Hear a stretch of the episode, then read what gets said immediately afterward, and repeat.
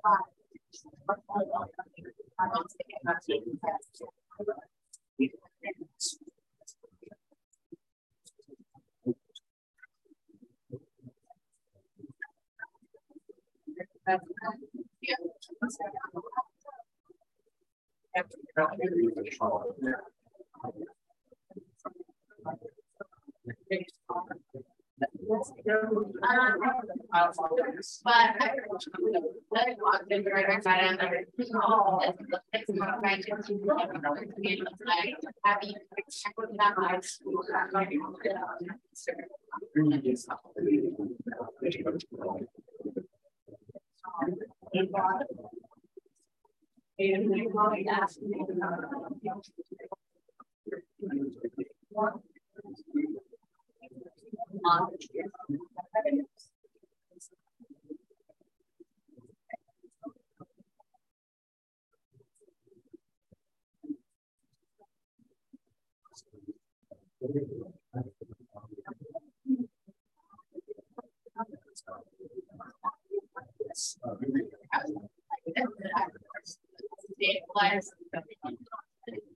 Stabilize. Thanks.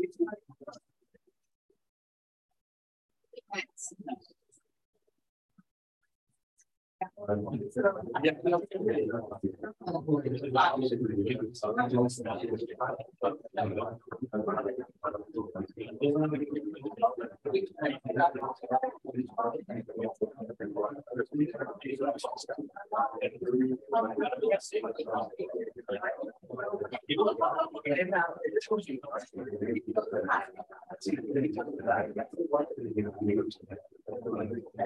Uh, so,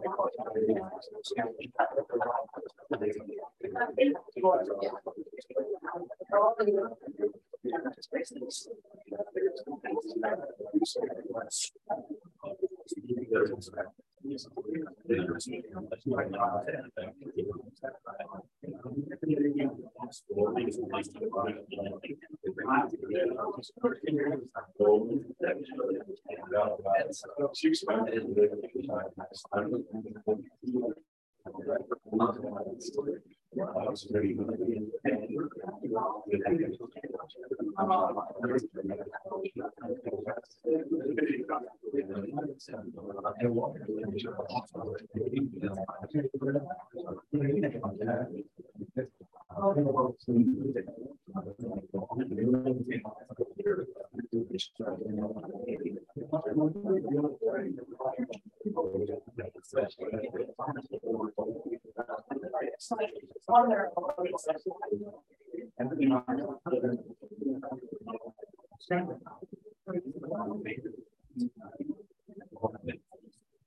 Okay, Friends, I'm going to invite you to, return to your seats. We're going to get started here.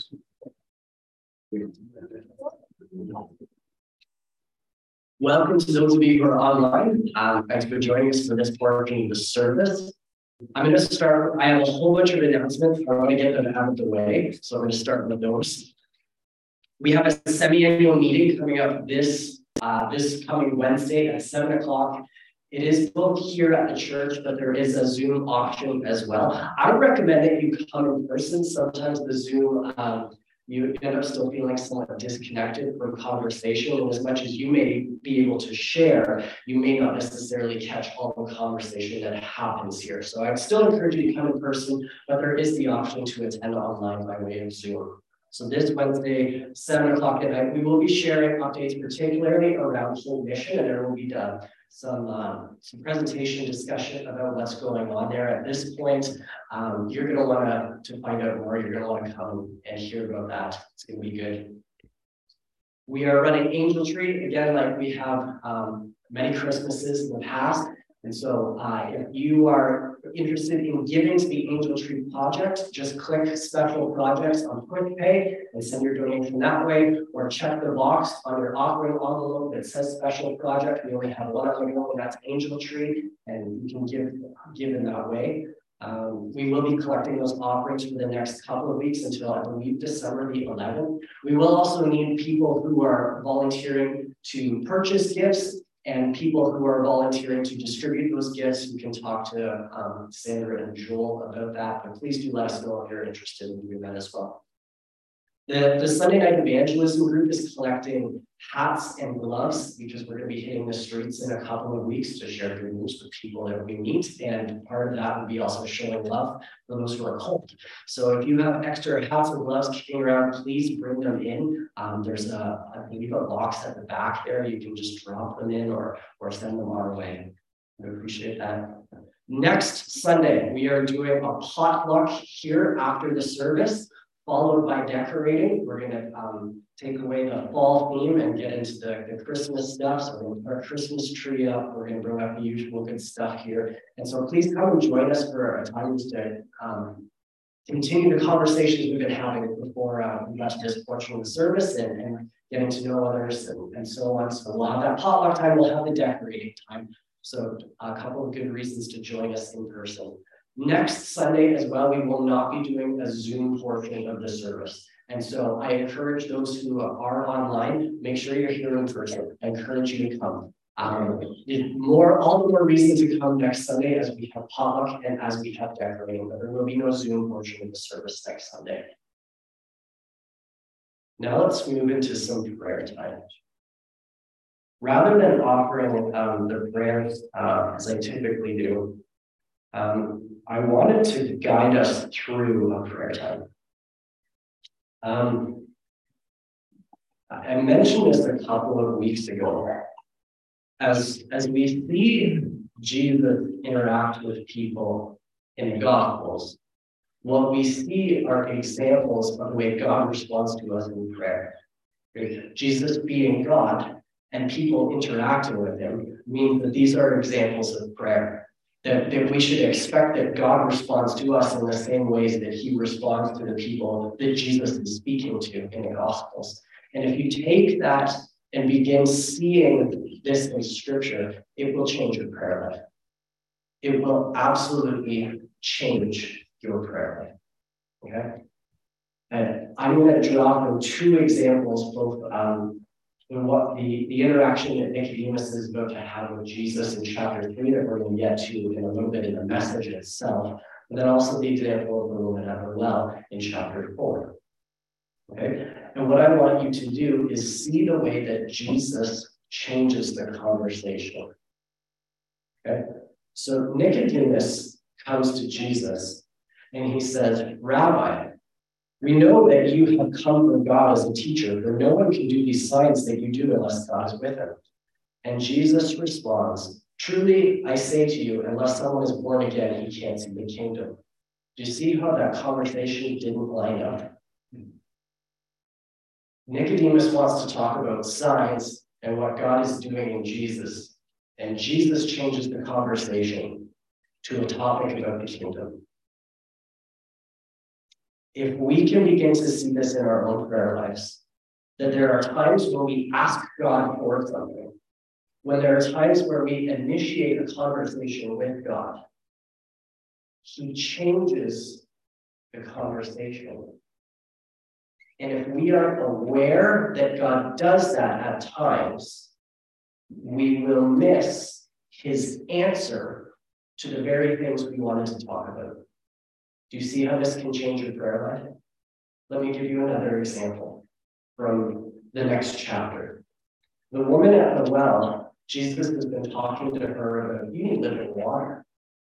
And he says, if, in fact, if you ask me for this living water, you'll never thirst again. And she says, Give me this living water that I might not have to come to this well anymore.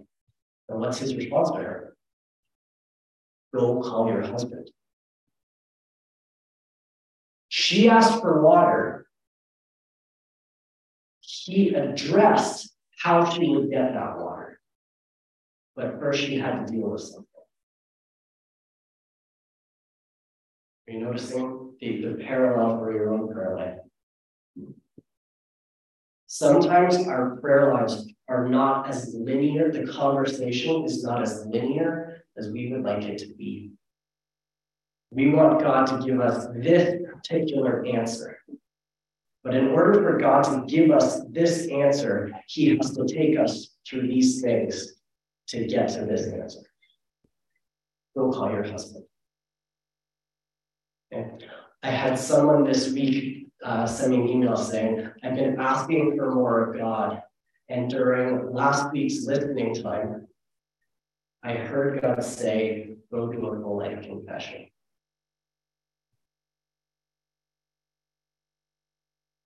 They were asking for more of God. God said, go call your husband. But that's the answer to more of God, right? An example from my own. Um, I've been asking for more of God. Two things I heard recently. One, there, there was a face that came to mind. And I, as I sat with that, I realized I was bitter. And I had to release bitterness, forgive, and pray blessing. And this is the guy who preached what seemed like an endless uh, amount of sermons on forgiveness last year. Right? And I fall into that too. Another example from my own life. Um, I've been asking for more of God.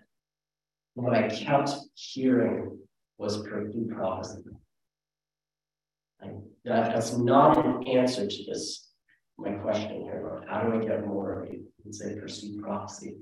And one day I'm sitting with, with this, these, these texts, this interaction with Nicodemus.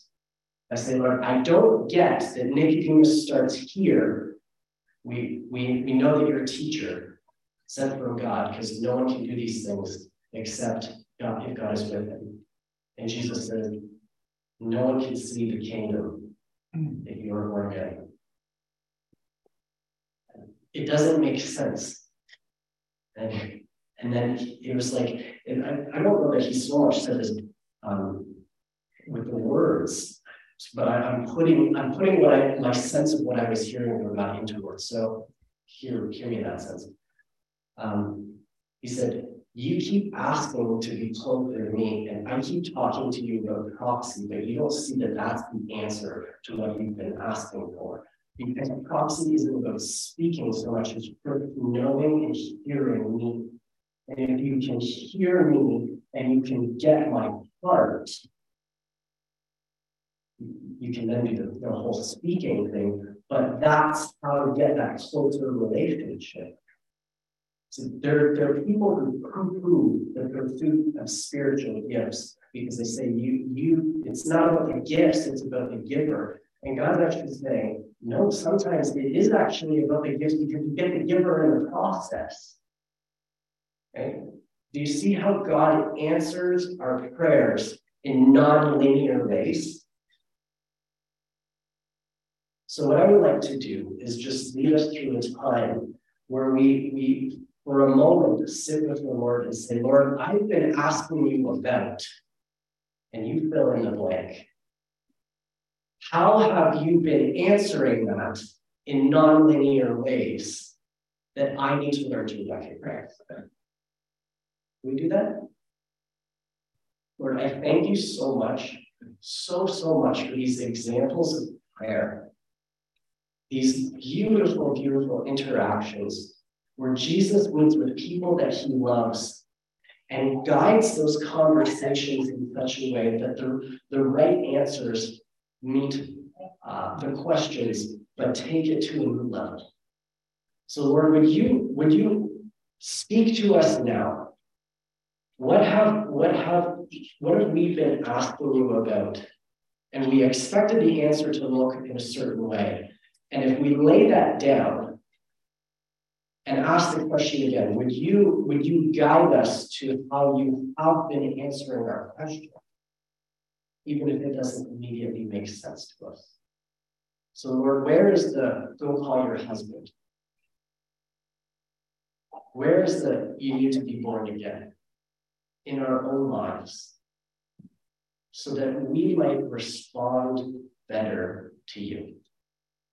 Guide us now, whether you bring a face to mind, or a word to mind, or a situation to mind. Would you speak to us? And we may respond well to you.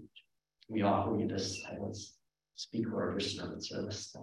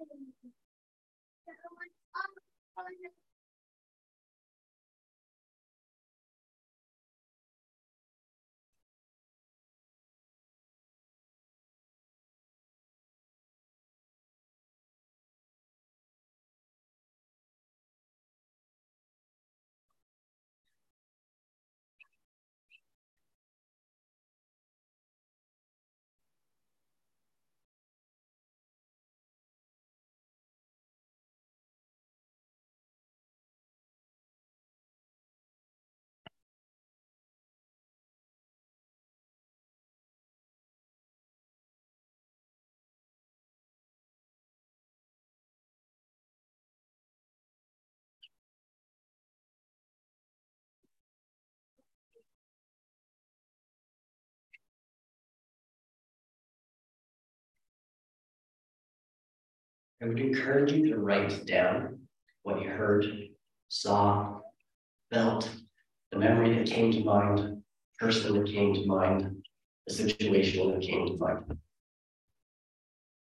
Because we're going to talk about something completely different. And if you don't make a, a way for yourself of remembering this and following up on it, um, an opportunity will be missed. I encourage you to write that down.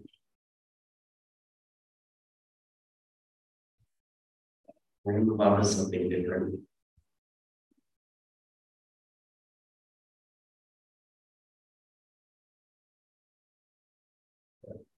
in some ways, this, this message is about being wrong. um, I was asking the Lord, remind me of the time where I was like epically wrong. And he reminded me of this time, okay. I, I was I was traveling. I remember exactly where we were. We were on the highway. I was late high school. And we, are my friends and I, there were four or five of us in the car, and we're, we're traveling up through Hamilton to a place called Blue Mountain in, in, in northern Ontario. There's lots of good snowboarding. And uh, we were going snowboarding, and my, my it's my friend's turn to play the music he wants to listen to. And it's this, this band I've never heard of, and they're singing a song that's about a color. It's color yellow or something. I don't, I don't like it. I'm not into uh, whatever they're playing, I'm not into it. And I'm telling this guy, like, guys are never going to amount to anything. And to date, Coldplay has sold about 100 million albums.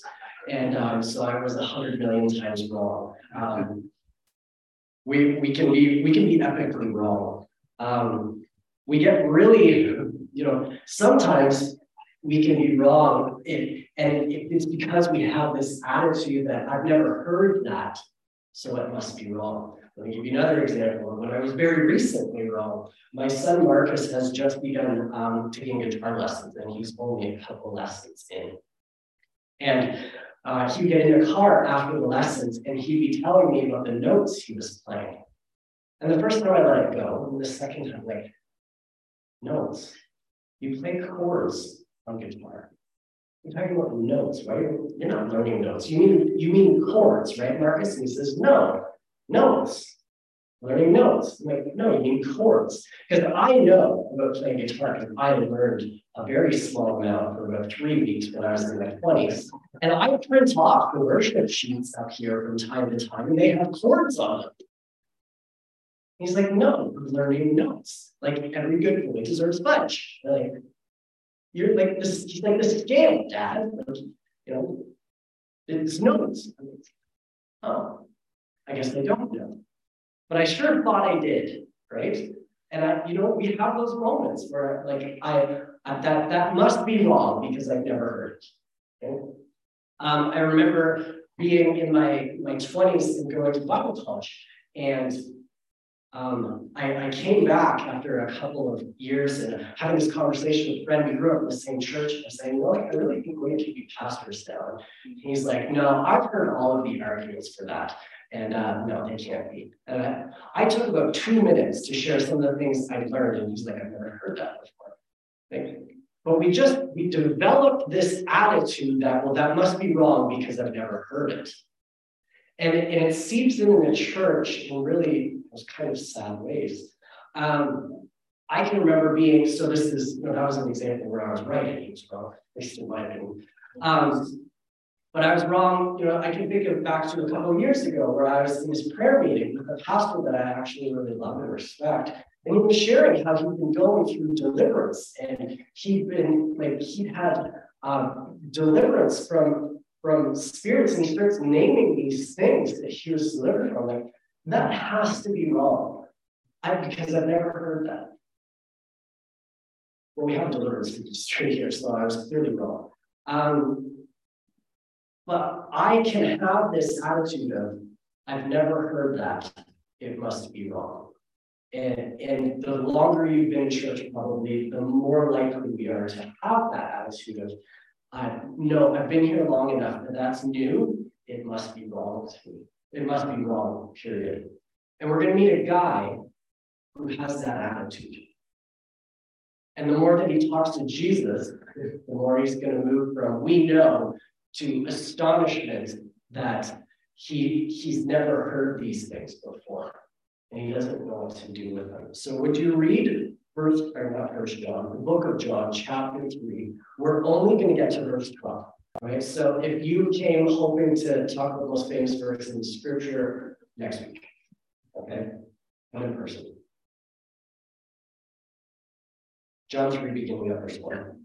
Now there was a man of the Pharisees named Nicodemus a ruler of the Jews. This man came to Jesus that night and said to him, Rabbi, we know, we know that you have come from God as a teacher, for no one can do these signs that you do unless God is with him. Jesus responded to him, Truly, truly, I say to you, unless someone is born again, he cannot see the kingdom of God. Nicodemus said to him, How can a person be born when he's old? He cannot enter his mother's womb a second time and be born, can he? Jesus answered, Truly, truly, I say to you, unless someone is born of water and spirit, he cannot enter the kingdom of God. That which has been born of the flesh is flesh, and that which has been born of the spirit is spirit. Do not be amazed that I said to you, You must be born again. The wind blows where it wishes, and you do not hear the sound of it. But you, or you hear the sound of it, but you do not know where it is coming from and where it is going.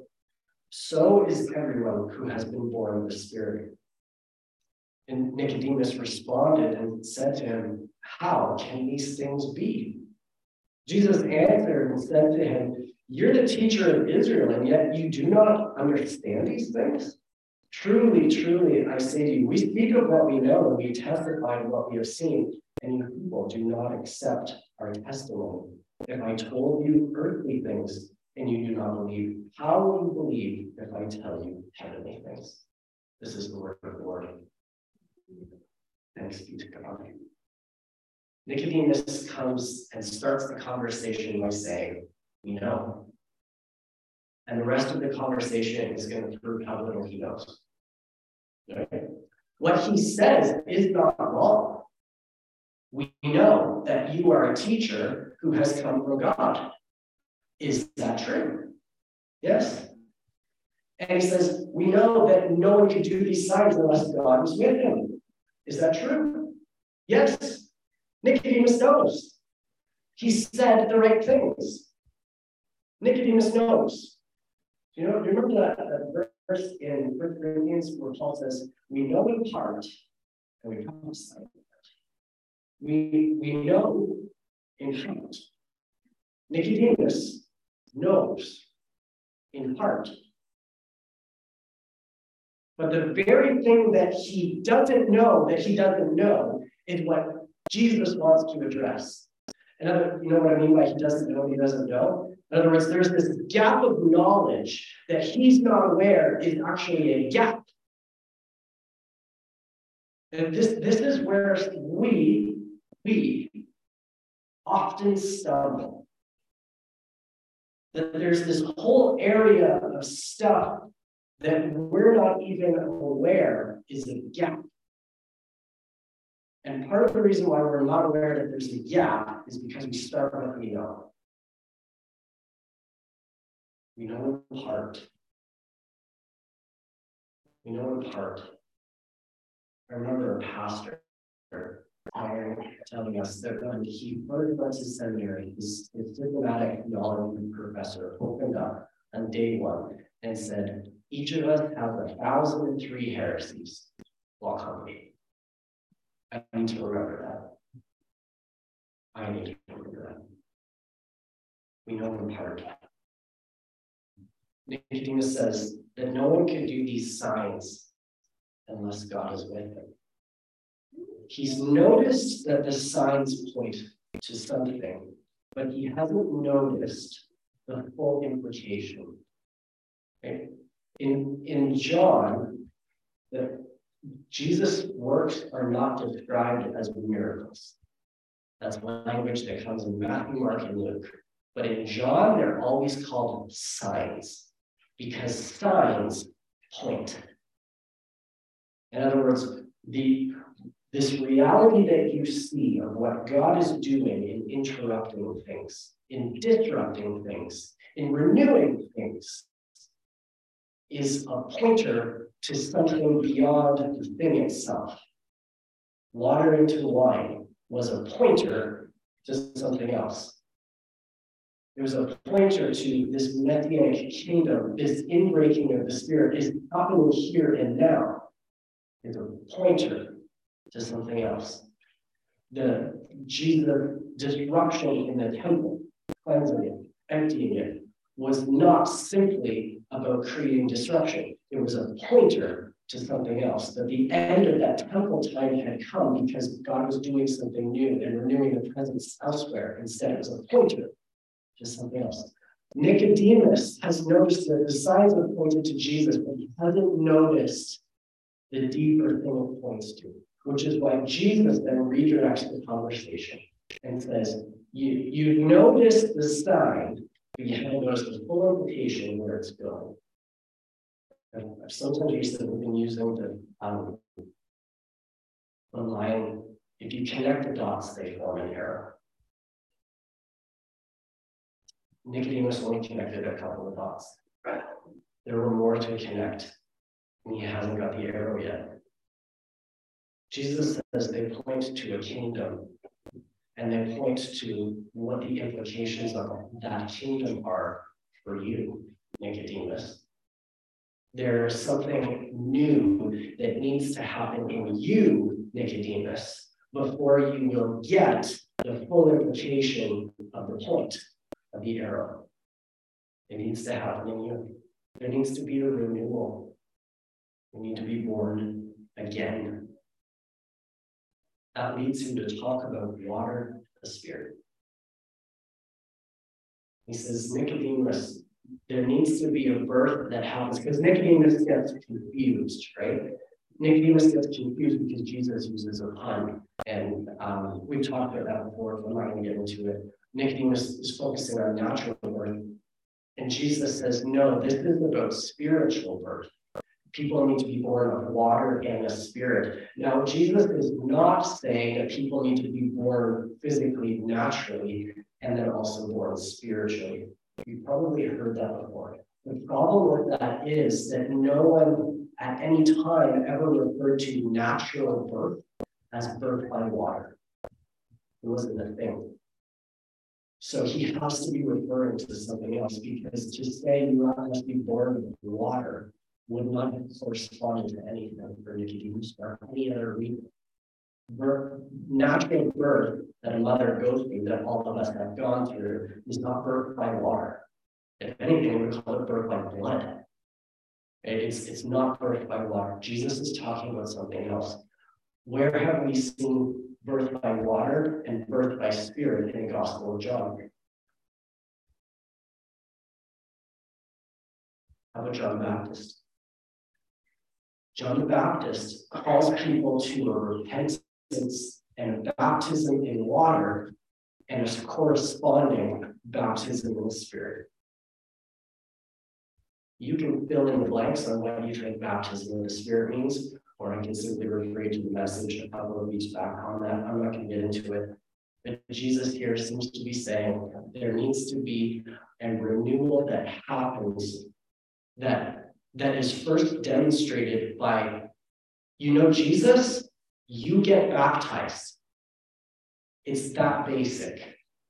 That's where following Jesus doesn't start when you say the prayer. Following Jesus actually starts when you go through baptism. There, there must be that whole and complete picture. Um, you must be born by water. That's what that's what baptism represents. And then there must be a corresponding baptism of the Spirit. And we think those two happen simultaneously or subsequently, as we refer back to that message. Nicodemus continues to get more astonished as Jesus says these things. And you can tell because right after Jesus talks about um, flesh being born by flesh and by um, sort of being born by water and then being born by the Spirit. He says, Don't be amazed. Like Nicodemus is starting going like this, well, just mouth open in front of Jesus, like, I'm not even getting what you're saying more. So Jesus says, Don't be amazed that I'm saying to you, you must be born again. And then his explanation for that is to draw an analogy between the wind and what the Spirit is doing. This is really interesting. Let's look at it again. Could we look at verse 8, please? The wind blows where it wishes, and you do not hear the sound of it. Or you do hear the sound of it, but you do not know where it is coming from and where it is going. And then your translations go two different ways. Some say, so is everyone who has been born of the Spirit. And Others say, so it is with everyone who's born of the Spirit. Is there much of a difference? Maybe, maybe not. it's hard to nail down what Jesus is getting at here.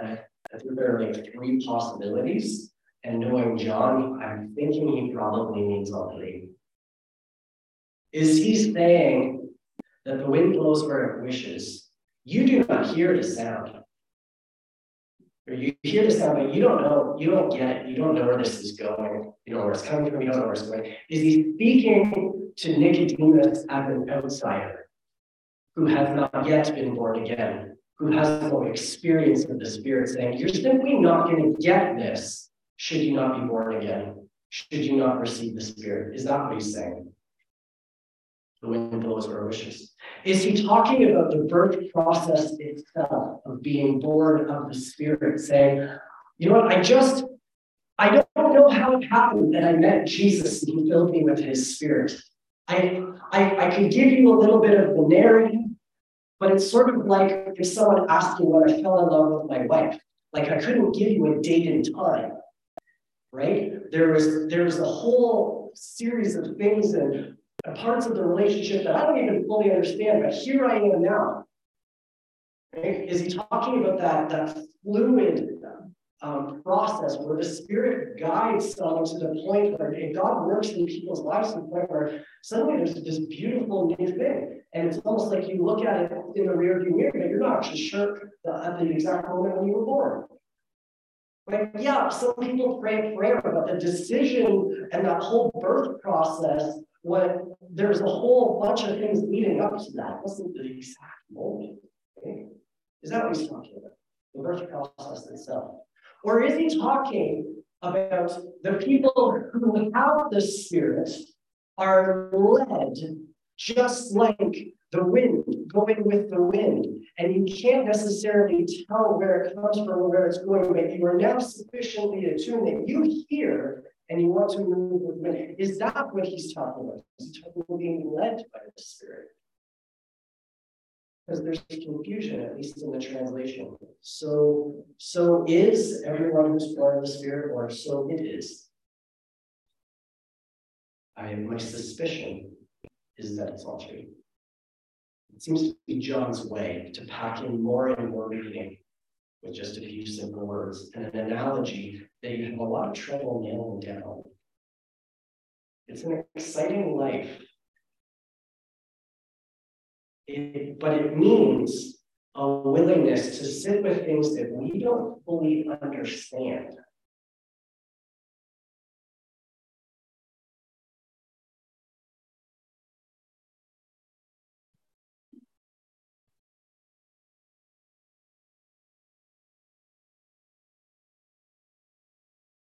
Can you be someone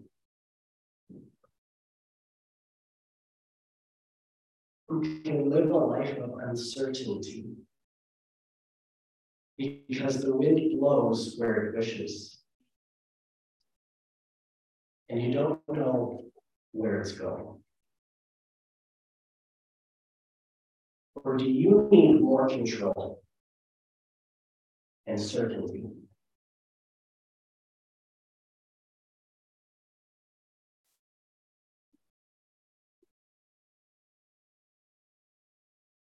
I don't know this is going, Unity. Not talking about the message. I don't know where this is going. I don't have a grasp on the wind and where the wind is taking this church. Are you okay to live with the uncertainty of not knowing? Or are you going to be like Nicodemus, who says, We know. And what God, what God does over and over again with people who say they know is to open them up to what they don't know. Let's be, just be careful. Let's be careful. Okay? I don't know where this is going.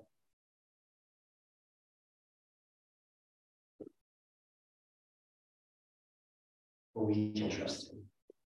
I'm not.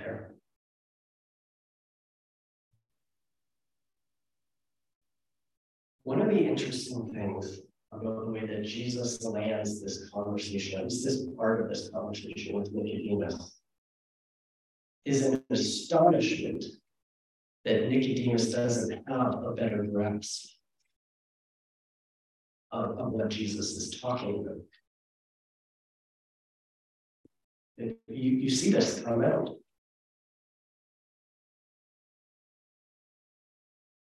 You are the teacher of Israel, and yet you don't understand these things?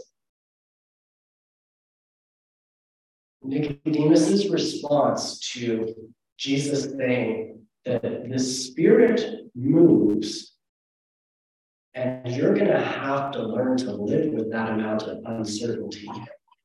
And you're going to have to learn to be sufficiently attuned.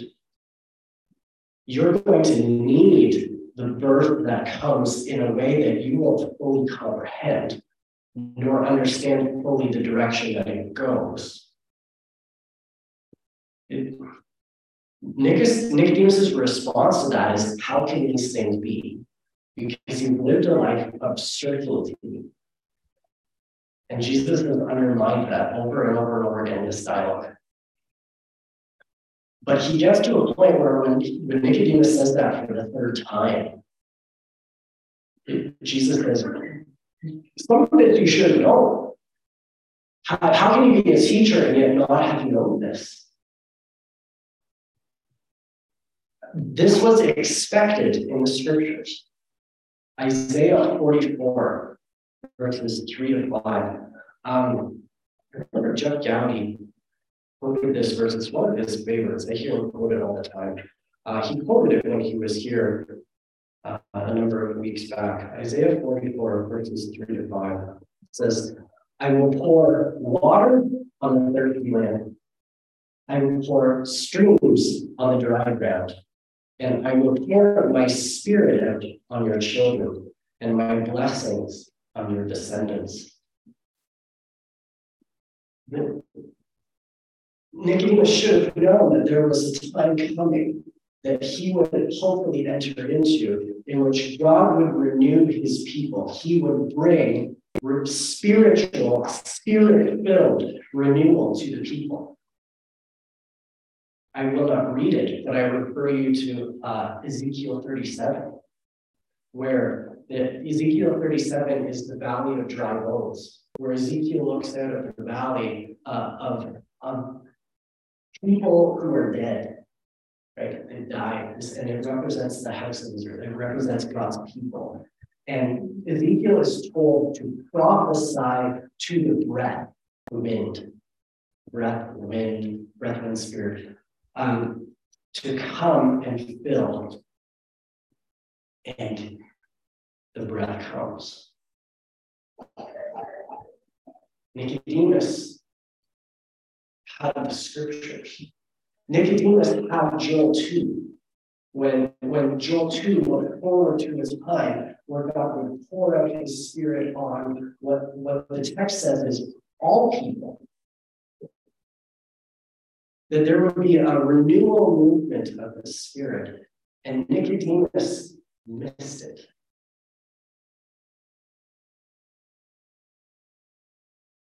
And he should know.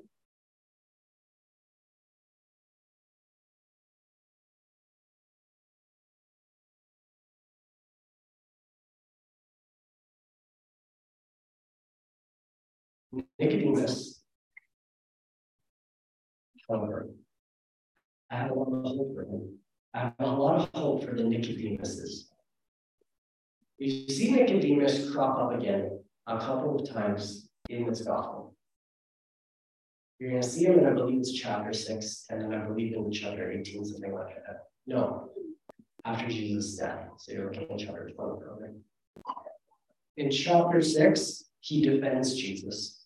Uh, as the religious leaders are talking about what Jesus is doing, they're starting to plot that kind of thing. And Nicodemus, in a very subtle way, stands up for Jesus.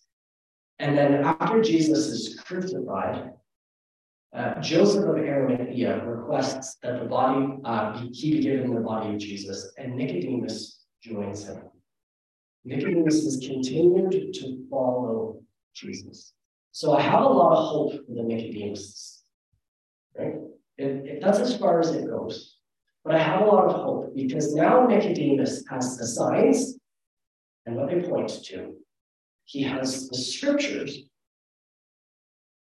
and he's been told of the Spirit. I have a lot of hope for myself. I have a lot of hope for our church and what God is doing because there are signs we we have seen numerous, I'm not going to talk about right now, we've seen numerous ways that the Lord has been working in this church and showing you connect the dots and form an.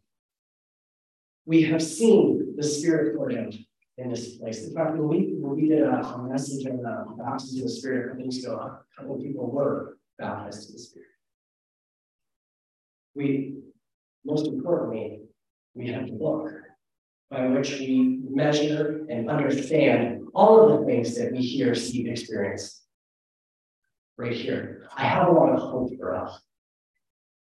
That we can move forward being led by the Spirit and the scriptures, paying attention to the signs and what it is that they point to. I have a lot of hope for the Nicodemus. I have a lot of hope for myself when I too often say, I know. And I too often then find out I'm resting, I think. This is my prayer for us. That we would, we would become a people who would pay attention to where the wind is blowing. That we would notice the correspondence between what God is doing, what He has said, what He is currently saying, and what's happening. So that we can continue to say, we know in part, but we will continue to, to return to the places where we can we can see um, how to put it. We we will always know in part. But we have a better chance of knowing more fully if we have word, spirit, and that if we can see where he's moving, see what he's doing. Does that make sense? You can see what he's doing. You can back it up with scripture. And you have and you develop a sensitivity to what he's saying. There are probably fewer times when we get stuck on the we know. Only to find out later that we don't. Let's pray.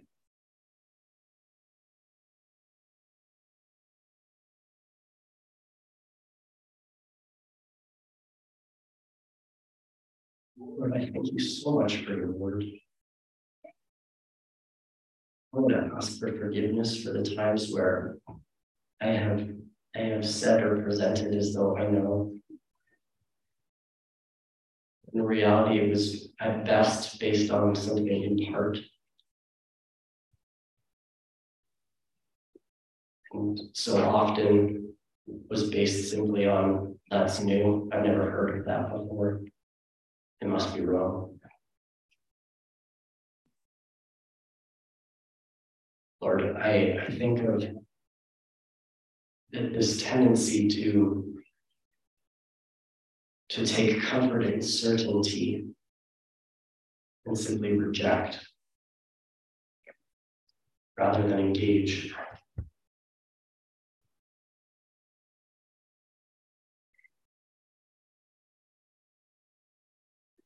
Lord, I, I pray a blessing over our congregation. That we would be a people born of water and spirit. That we would be a people who are who are moving with the wind. That where you go, I go. Even if I don't know where you are going, that I would be continually hearing the sound and moving with you. Lord, I bless us with greater sensitivity to your spirit. I ask for ongoing renewals and new births that we might not only enter the kingdom, but see the kingdom, as Jesus says to Nicodemus.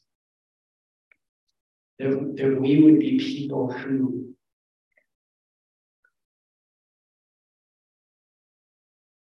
whose desire is to move from you speaking about earthly things to speaking about heaven, and that we wouldn't get tripped up at the beginning. Lord, I pray for an increase in your spirit. I, I pray that as we have earlier on identified places where we've asked you for something and, and haven't been recognized the way you've been answering. I pray for an increase in sensitivity to you, that we would recognize what you were saying, that we would recognize what you were doing, that we might move. And Lord, I, I, I pray that, that just as you moved Nicodemus along, you would, you would move us along as well. I thank you for the ways that you invite us into conversation. That as much as Nicodemus comes to you by night and it, it's almost like he's in the dark. And we would step into the light with you. And that there would be, that we'd be willing to go wherever you take that conversation.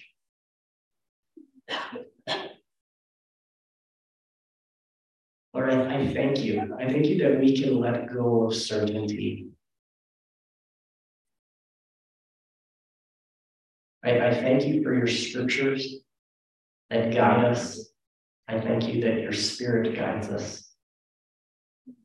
I thank you that when we have heard and understood both rightly, they will be applied. Lord, will you guide us together into greater alignment between word and spirit.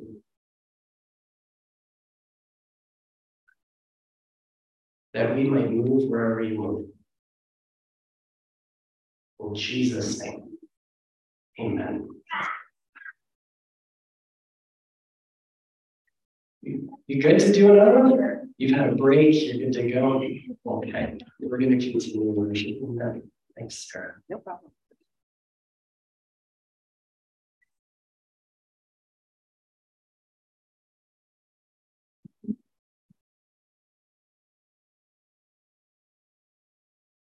The final song that I have um, just really actually has that posture of a, of a learner of something that's trying to receive um, kind of mystery of, of Jesus and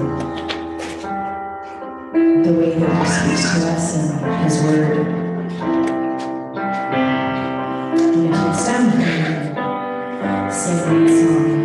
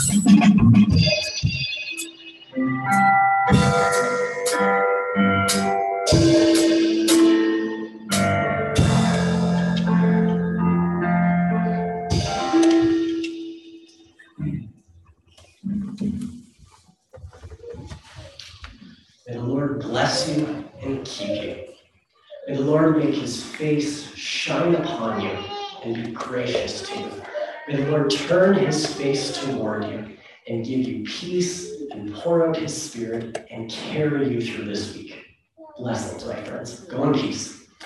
Um, for those of you who are here, um, I just had this word come to mind. I'm not sure if it means anything or not. Just if the word braces means something to you, maybe come up and talk. I, I don't have more than that. Otherwise, blessings in the.